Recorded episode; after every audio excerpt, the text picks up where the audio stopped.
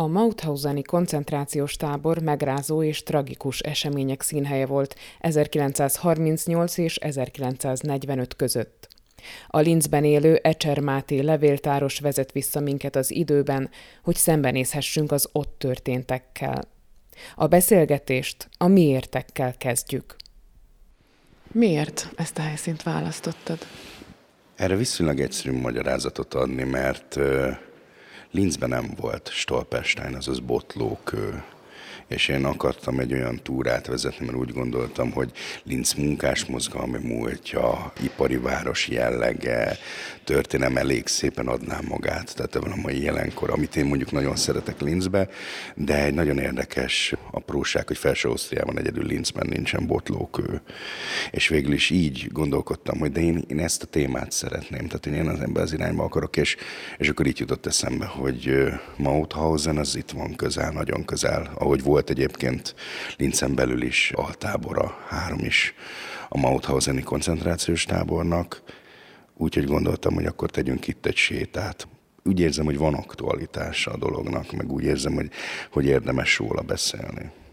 Itt állunk a makett előtt, tehát hogy most felülnézetből láthatjuk az egész tábort.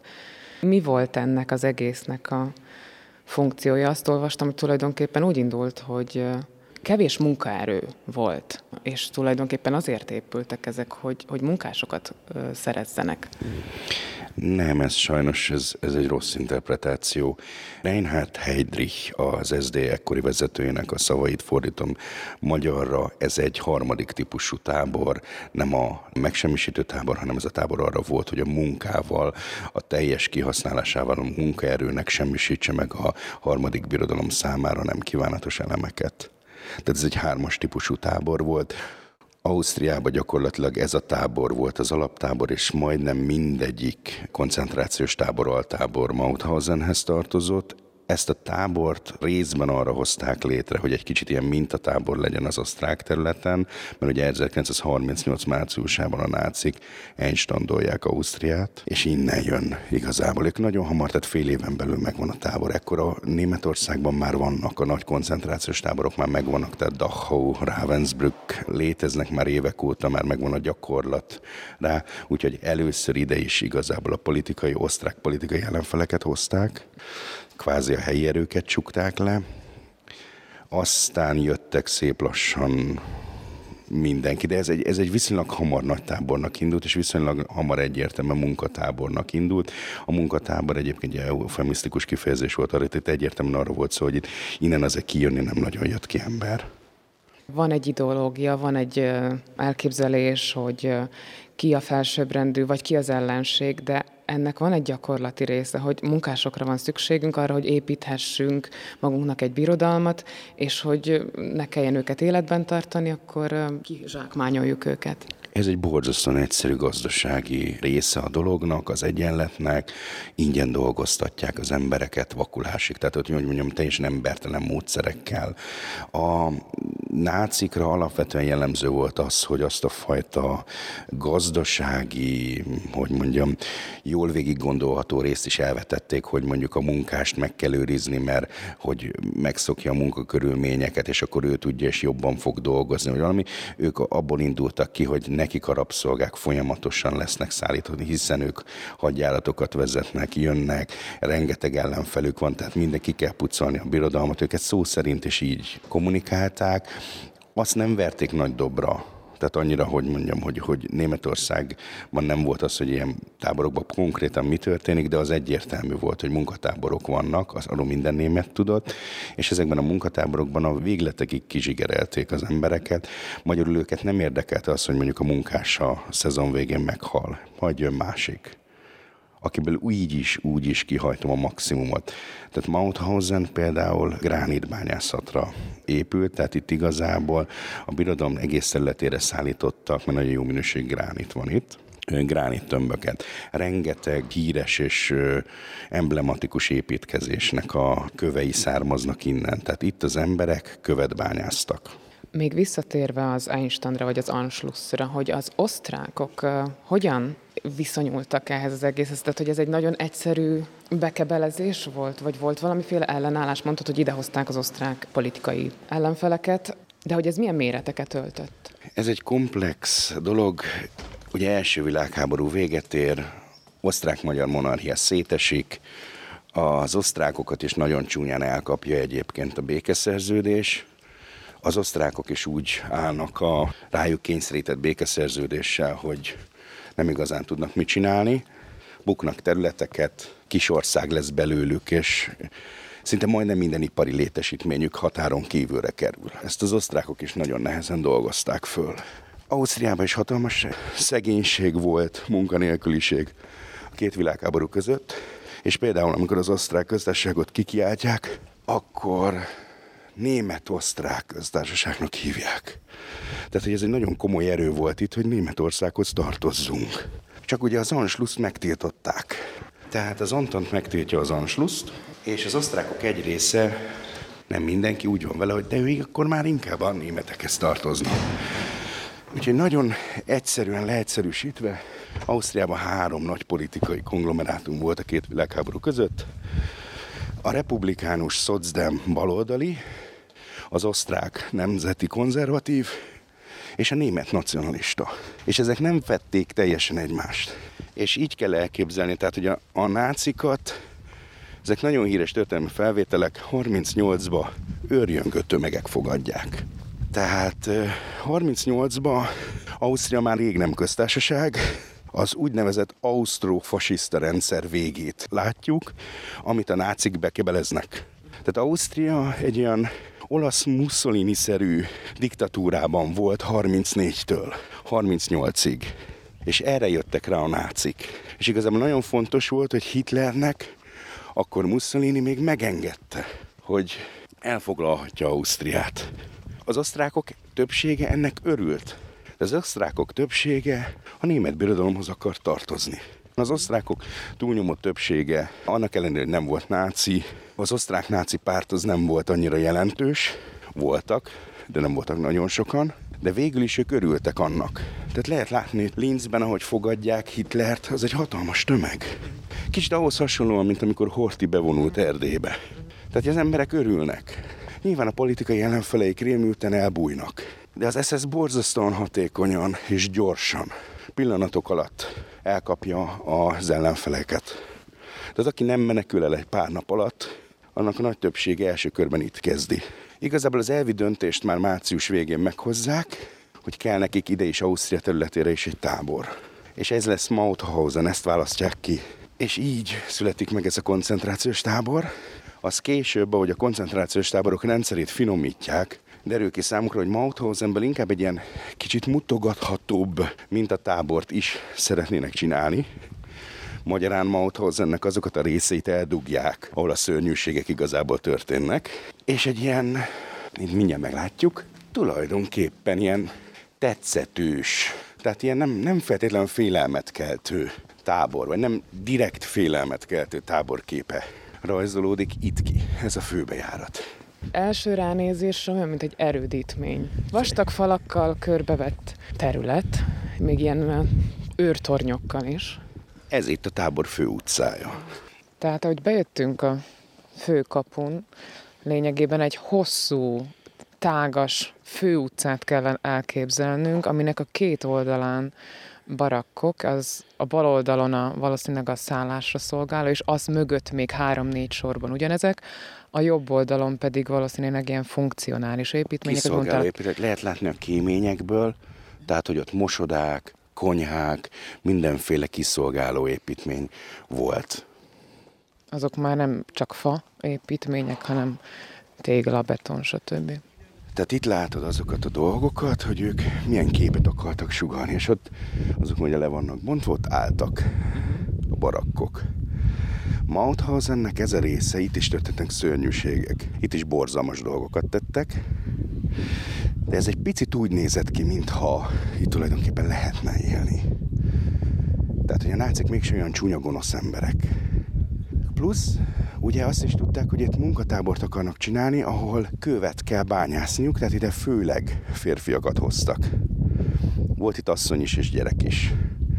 De elsősorban ez egy férfiakat fogvatartó tábor volt, ami egyébként nagyon hamar, ilyen rákszerűen elterjedten, borzasztóan hamar áttéteket képzett. De közvetlen közelében is vannak táborok, sok, tehát felsorolszalában rengeteg, talán 38 altábor is van. Például ugye az út közben emlegetett Gúzen, tehát az volt igazából a, az igazi rémálom. Tehát ott például, aki Gúzen 3-ba vagy Gúzen 2-be került, az egyelő volt a halálos ítélettel.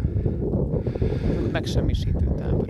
Nem, ez a fura a nácikban, nem, nem fura. Ez a félelmetes, hogy ők ezt ilyen teljesen hideg feje végig gondolták, és ezt itt ebben a táborban is meg fogjuk látni, hogy nem.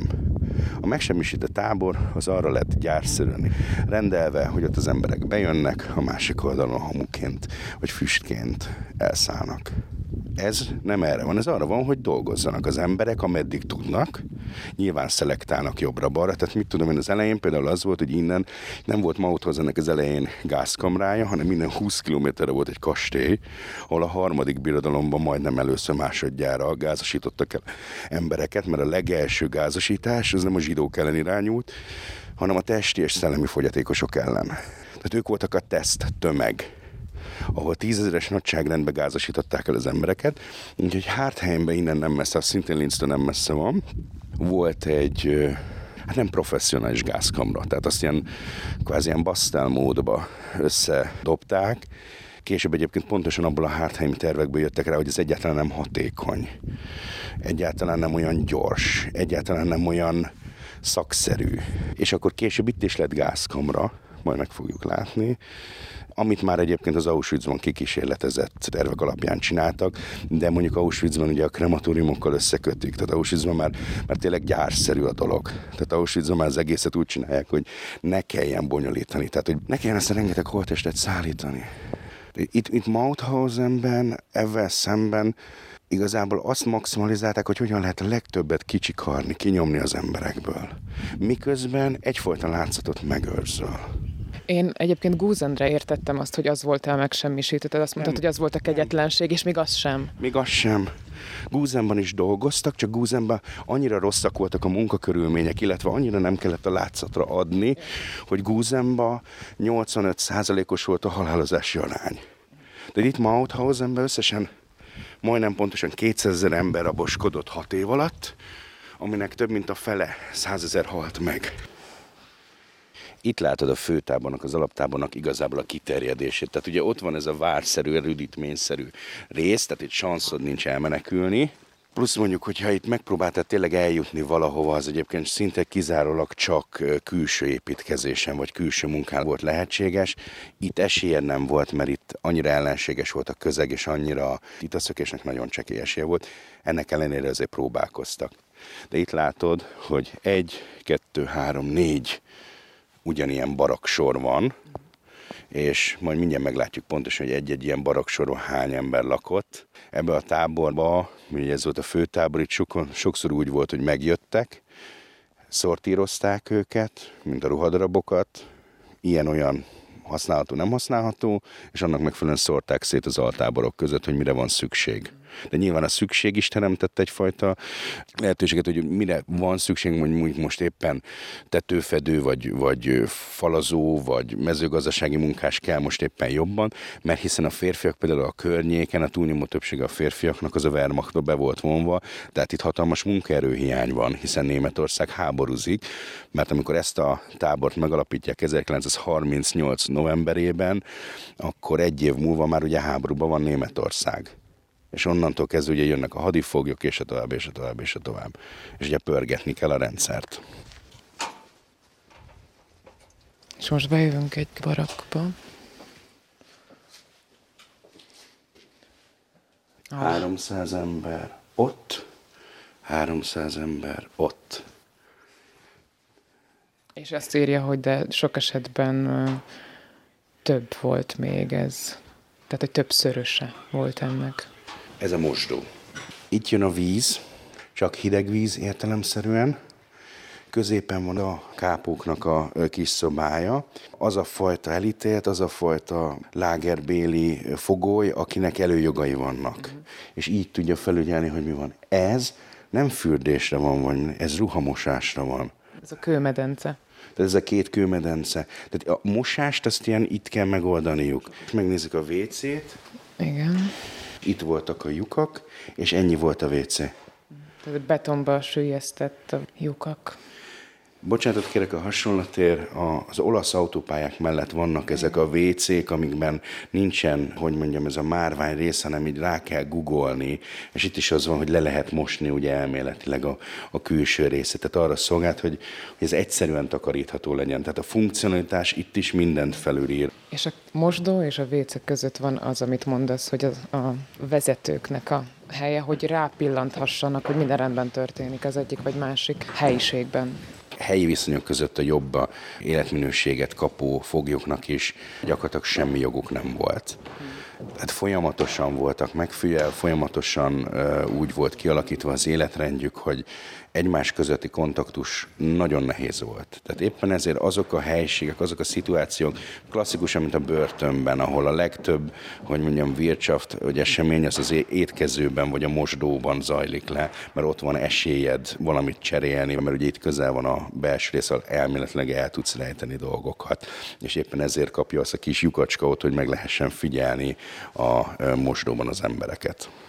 Itt egyébként a rajzok azok eredeti elítélteknek a rajzai. Sőt, itt fotó is van egy felszabadítás utáni kép. És itt a rajzokon le. Csont és bőremberek.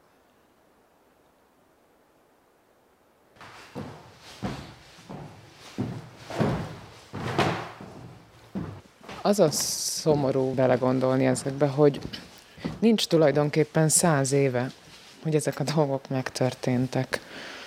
Hogy, hogy ezek nem olyan épületek, és nem olyan dolgok, amik, amikért nagyon messzire kellene mennünk. Ez pedig a felszabadítási terem. Azoknak a népeknek a zászlóival, akik itt raboskodtak, itt elsősorban lengyel, cseh, osztrák, és szovjet, vagy hát a Szovjetunió rendkívül sok népéből, azt már nem tudom pontosan, hogy mennyire volt színes ez az etnikai térkép, de hogy szovjetek voltak a legtöbben. Magyarok a háború abszolút utolsó szakaszába kerültek ide, 1944 őszétől van itt magyar fogoly, 25 ezeren landoltak itt, körülbelül nagyságrendileg, amiből 17 ezer meg is halt. Tehát, hogy rengeteg magyar vesztette itt az életét, kvázi eltűntek itt ők is a nagy tengerbe. Yeah.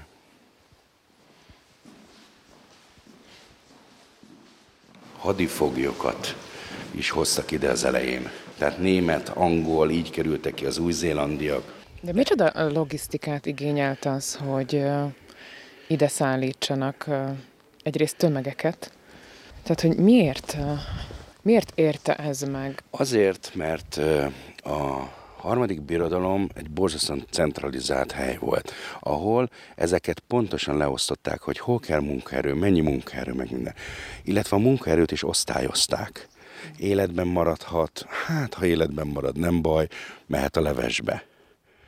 És ez alapján állították föl és csinálták meg a dolgokat. Tehát a német hadifoglyok között például nagyon komoly különbség volt. A szovjet hadifoglyok nem számítottak hadifogolynak, míg az angol száz nemzetek annak számítottak.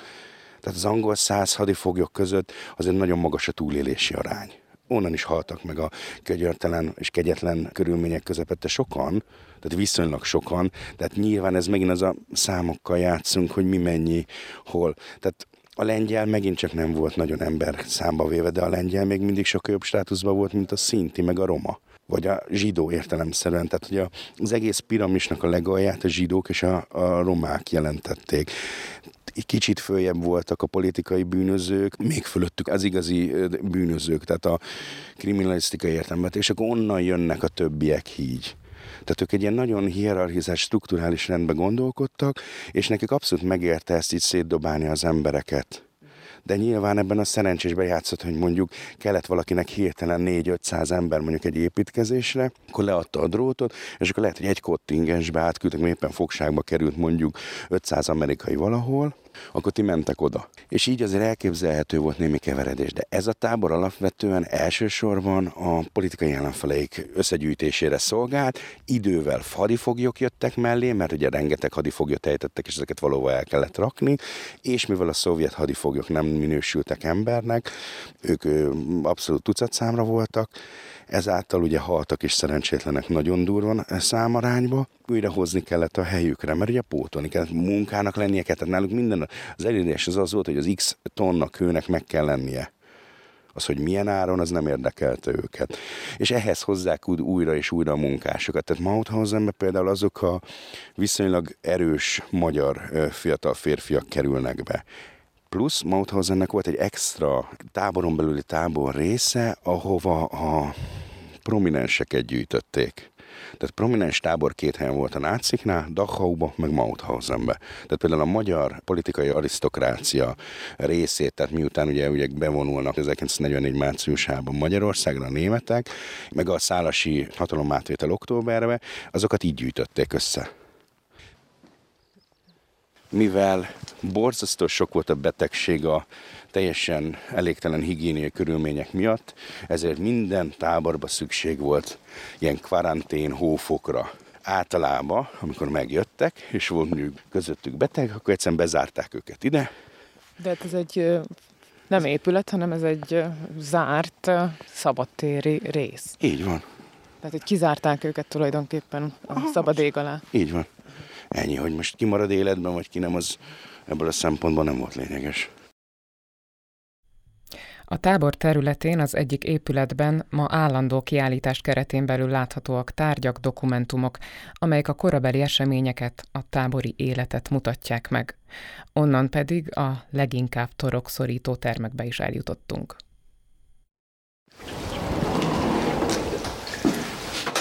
a kiállító részben az effektív lehet tárgyakat itt. Egy fölirat, hogy a romák menjenek vissza Indiába. 360 roma volt itt, és 19 ért haza. A romáknak jutott a, talán a második legnehezebb sors a harmadik birodalmon belül. Őket abszolút ugyanúgy, mint a zsidókat nem tekintették embernek. Ennek megfelelően bántak a Németországban és az Ausztriában. Alapjárat ugye megtalált, és egyébként nem annyira kevés a roma és szinti lakossággal. Bocsánat, azt mondod, hogy szinti. Én ezt a kifejezést nem értem. Németül ö, így hívjuk őket, elnézést, ez a, tehát ez, ez valószínűleg a németből jön nekem. Van egy kerékpár kiállítva, és egy fogoly kapta, egy lengyel túlélő kapta ezt a linci apácáktól, és ezzel tekert haza Lengyelországban. A náci táborokra nagyon jellemző, hogy egészen pontos megjelöléseket vezettek be, tehát ez a vörös háromszög, ez azt jelentette, hogy politikai a politikai foglyok többségének a táboron belül viszonylagosan jobb helyzetük volt, viszonylag sokuk eljuthatott a kápói tisztséghez, ami mondjuk idővel meg életben maradást is jelenthette. Nyilván kápó és kápó között is voltak különbségek, de ő például egy osztrák kommunistának volt a jelzése, hogy ő az 1552 nagyon alacsony szám, tehát ő nagyon korán jöhetett a táborba, valószínűleg 1939-ben, az alatta lévő az már egy elhunyt francia katonai hadifogói volt ez a jelzés, tehát ő már a csuklóján viselte, ő mint hadifogó őt egy tömegsírból bányázták elő, és igazából utólag azonosították. És az már 60 ezeres léptékű maga a szám.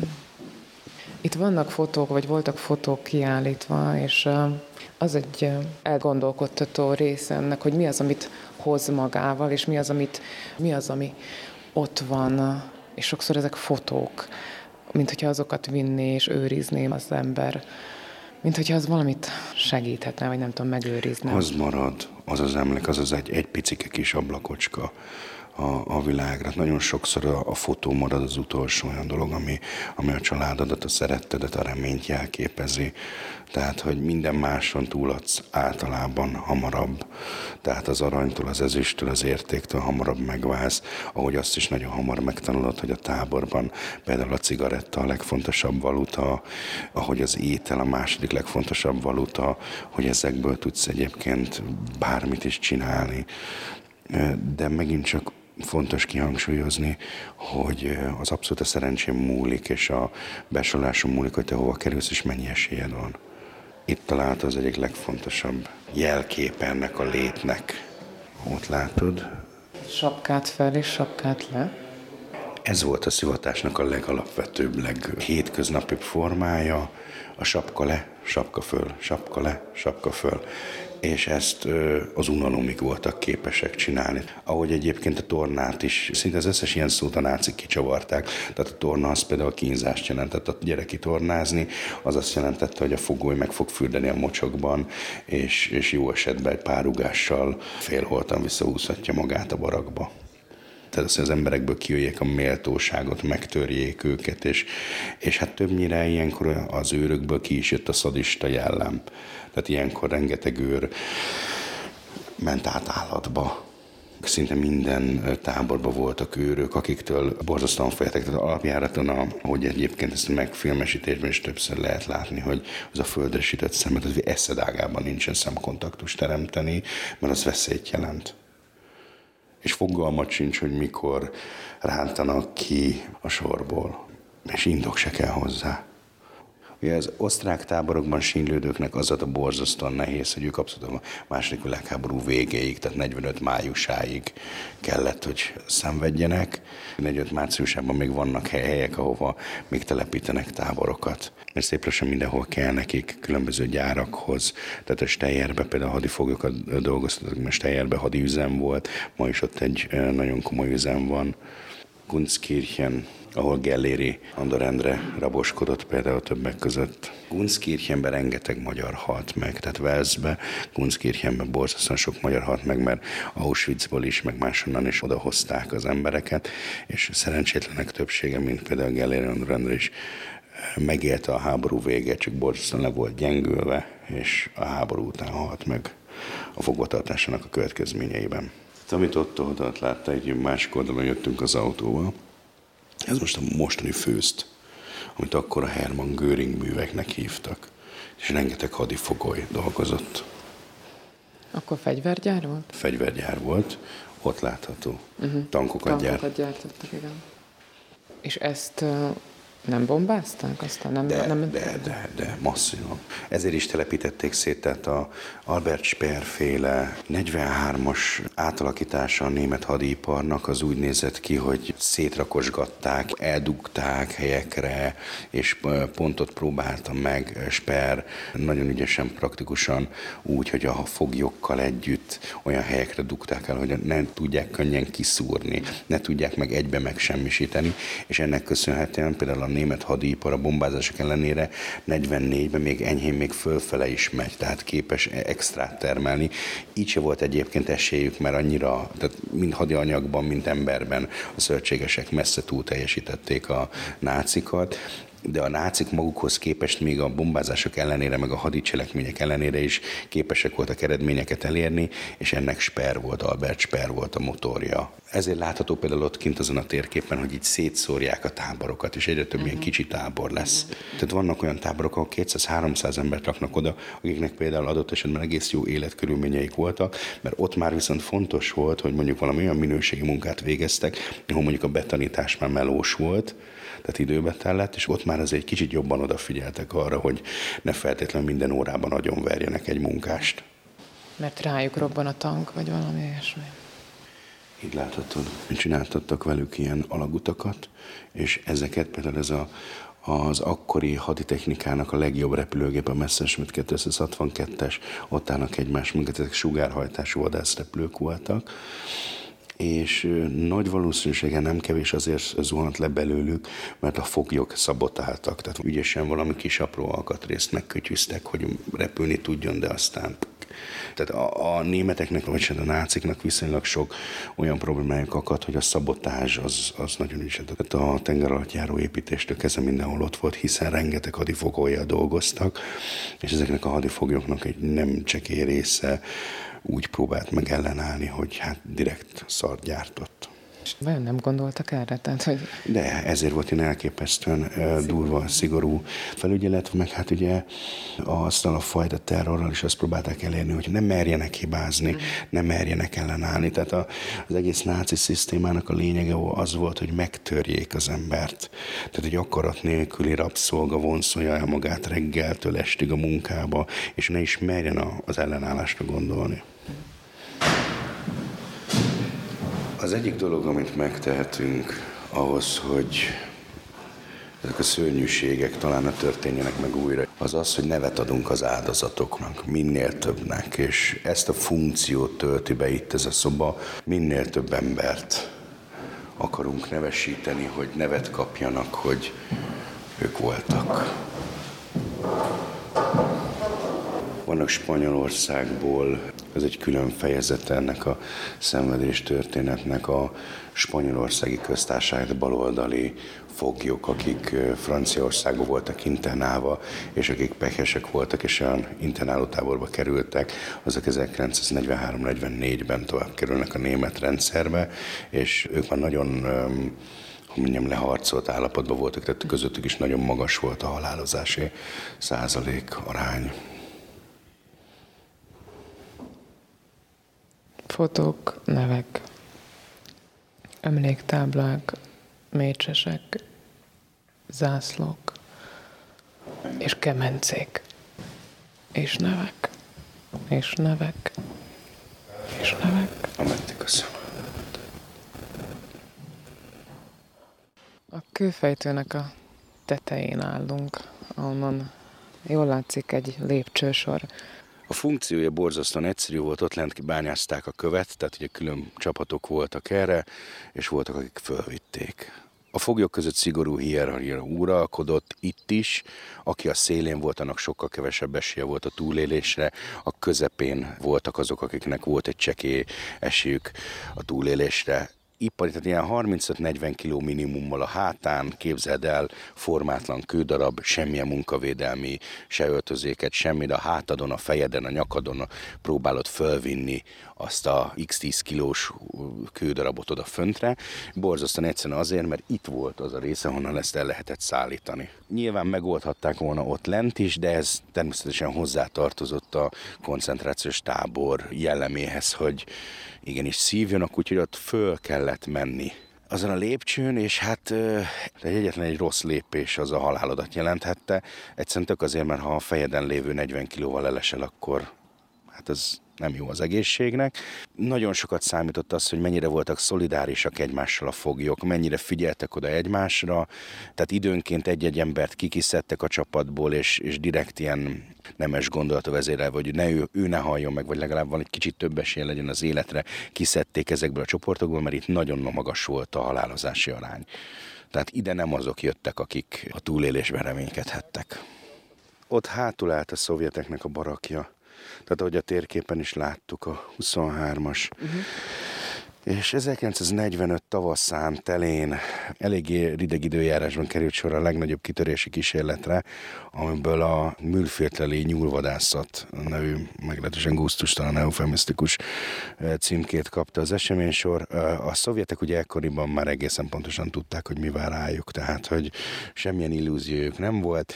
Körülbelül 500 túlnyomó többségében tiszt elhatározta, hogy hatodik haszakad ők igenis kitörnek, úgyhogy ők puszta kézzel neki mentek a szöges drótnak, és keresztül törtek, és nyilván a nagy részüket legébb puskázták, akit elkaptak, azt azonnal kivégezték. Olyan körülbelül 200-nak sikerült elmenekülnie, és Szerintem ez jellemzi legjobban a harmadik birodalmat, hogy 1945 tavaszán szerveztek egy vadászatot, csak ezúttal emberekre.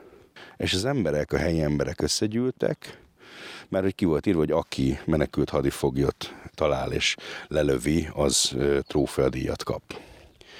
Úgyhogy volt egy hóf innen nem messze, aminek az udvarát kijelölték ilyen, hát mint a vadászaton és hát ebből a 200-ból, ha jól tudom, 7 vagy 8, talán, talán 10 élte túl. Tehát, hogy itt, ha elmenekülsz, itt, itt egyetemen kell neked a segítség. Tehát itt nincsen ilyen, ilyen rambós megoldás, hogy akkor te majd így átvágod magad az őserdőn, vagy valami. Itt, itt, ha nem segít neked kívül valaki, akkor halott vagy. Ugye ez a harmadik birodalomnak abszolút ugye a közepe belső része, tehát itt, itt, itt mindenki német. És pont ez az, hogy itt akkoriban még mindenki náci volt, úgyhogy tisztelt annak a nagyon kevés embernek, aki segítette, elbújtatta azt a nagyon keveset, de a többség az bizony pontosan ugyanúgy, hogy az őzet, a vaddisznót lemészárolta és bevette érte a pénzt. És készült róla az ORF finanszírozásában, munkájában egy dokumentumfilm a 80-as években. Azt tényleg mindenkinek tudom ajánlani. Körbe mentek itt. Hát bőven volt még az olyan ember, aki élt és ebben részt vett. És nagyon tanulságos, hogy hogyan reagáljuk le ezt a dolgot. Mert ennek a létezésétről mert mindenki tudott a környéken. Tehát arról, hogy itt mi folyik, mindenki tudott a környéken. Arról, hogy Hárthelyemben mi folyik, mindenki tudott a környéken. Ugyanis már ennek is a krematóriumnak a szaga és a környéket belengte, hiszen folyamatosan kellett mennie. És bár messze olyan nem olyan számokat produkáltak, mint Auschwitzba, de akkor is folyamatosan égették az embereket, ami meg büdöset eredményezett a környéken. És hát ezért dolgoztak itt a civilek is rengetegen tudták, hogy mi van itt. Nagyon következetesen használod a náci kifejezést, és nem kevered össze. És ha össze is kevered, vagy véletlenül németet mondasz, akkor kiavítod magad. Nem minden német volt náci. Tehát Sophie Scholl nem volt náci. Hans Scholl nem volt náci. Voltak kevesen, akik, akik igenis tökös emberek voltak, és asszonyok, és egyébként érdekes módon az osztrák ellenállás gerincét az asszonyok adták. Tehát a csikvájberek például a Linci dohánygyárból, akik mentették, bújtatták, ellátták a menekült férfiakat, hadifoglyokat. Nem, nem minden német volt náci, de aki ezekben részt vett, akár csak tétlenül nézte, az nekem náci nincs felmentés, hogy én csak a Wehrmachtban szolgáltam. Tehát ez nem mentség sajnos annak ellenére, hogy mondjuk Günther Grass 17 évesen önként jelentkezett a Wehrmachtba, de kényszerből az SS-be rakták át, és ugye Günther Grass Nobel-díjas író ezt elhallgatta egészen 2006-ig, de, de Grass pontosan azért hallgatja el, mert ő náci volt 17 évesen. Nyilván, ha megvizsgáljuk a körülményeket, hogy minek a hatására válik egy tinédzser a harmadik birodalom nácivá, akkor ugye árnyaljuk ezt a képet. De ettől még a kép az az, Grass hitt a győzelembe, Grass azt akarta, hogy le akarta győzni azokat az embereket, és a Grass ezért beállt végül is az SS-be. Tehát igen, ez sajnos ez ilyen egyszerű. Aki ott azon az oldalon volt, az náci nem lehet alól kivonni magunkat, tehát ez a felelősség, ez nem tűnik el.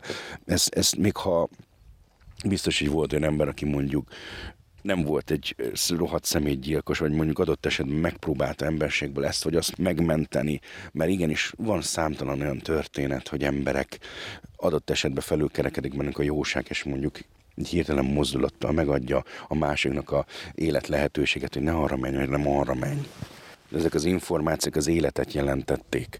Ennek az egésznek a szerepe, és amiért mi ide kijöttünk, az az, hogy nekem, egy osztrák-magyarként, ez borzasztóan szimpatikus és fontos, hogy itt van esélyem szembenézni ezekkel a dolgokkal. Tehát, hogy itt, itt azért igenis ennek megteremtik a lehetőségét, hogy ezek a szörnyűségekkel szembesüljél, de közben itt is tetten érhető az a rész, hogy elbogotelizáljuk hogy hát ez nem úgy volt, ez nem úgy volt, nem úgy van, meg jaj, hát meg, mit, meg hát ne parancsra tettük, és a többi, és a többi. De mégis azt kell kiemeljem, és azért jöttünk szerintem ide ki, mert ez egyetlen dolog, amit tehetünk, hogy megmutatjuk objektívan, hogy mi történt. Ide jönnek osztályok, ide rendszeresen hoznak embereket, diákokat, hogy nézzetek körül, hogy ez így nézett ki, és én azt gondolom, hogy ez borzasztóan fontos, hogy szembesüljünk avval, hogy a két generációval följebbi emberek azok képesek voltak ilyenre.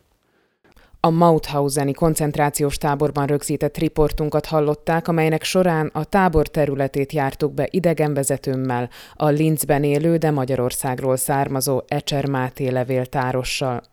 Nyilván nem egy könnyed tavaszi kirándulás színhelye a Mauthauseni tábor, vagy bármely ma is látogatható rég volt koncentrációs tábor, de mégis azt gondolom érdemes és fontos venni a fáradtságot és szembenézni ezekkel az eseményekkel, hogy emlékezzünk, s hogy emlékeztessük magunkat arra, hogy mi történhet, ha veszélyes ideológiák és gondolatok teret kapnak és hatalomra kerülnek.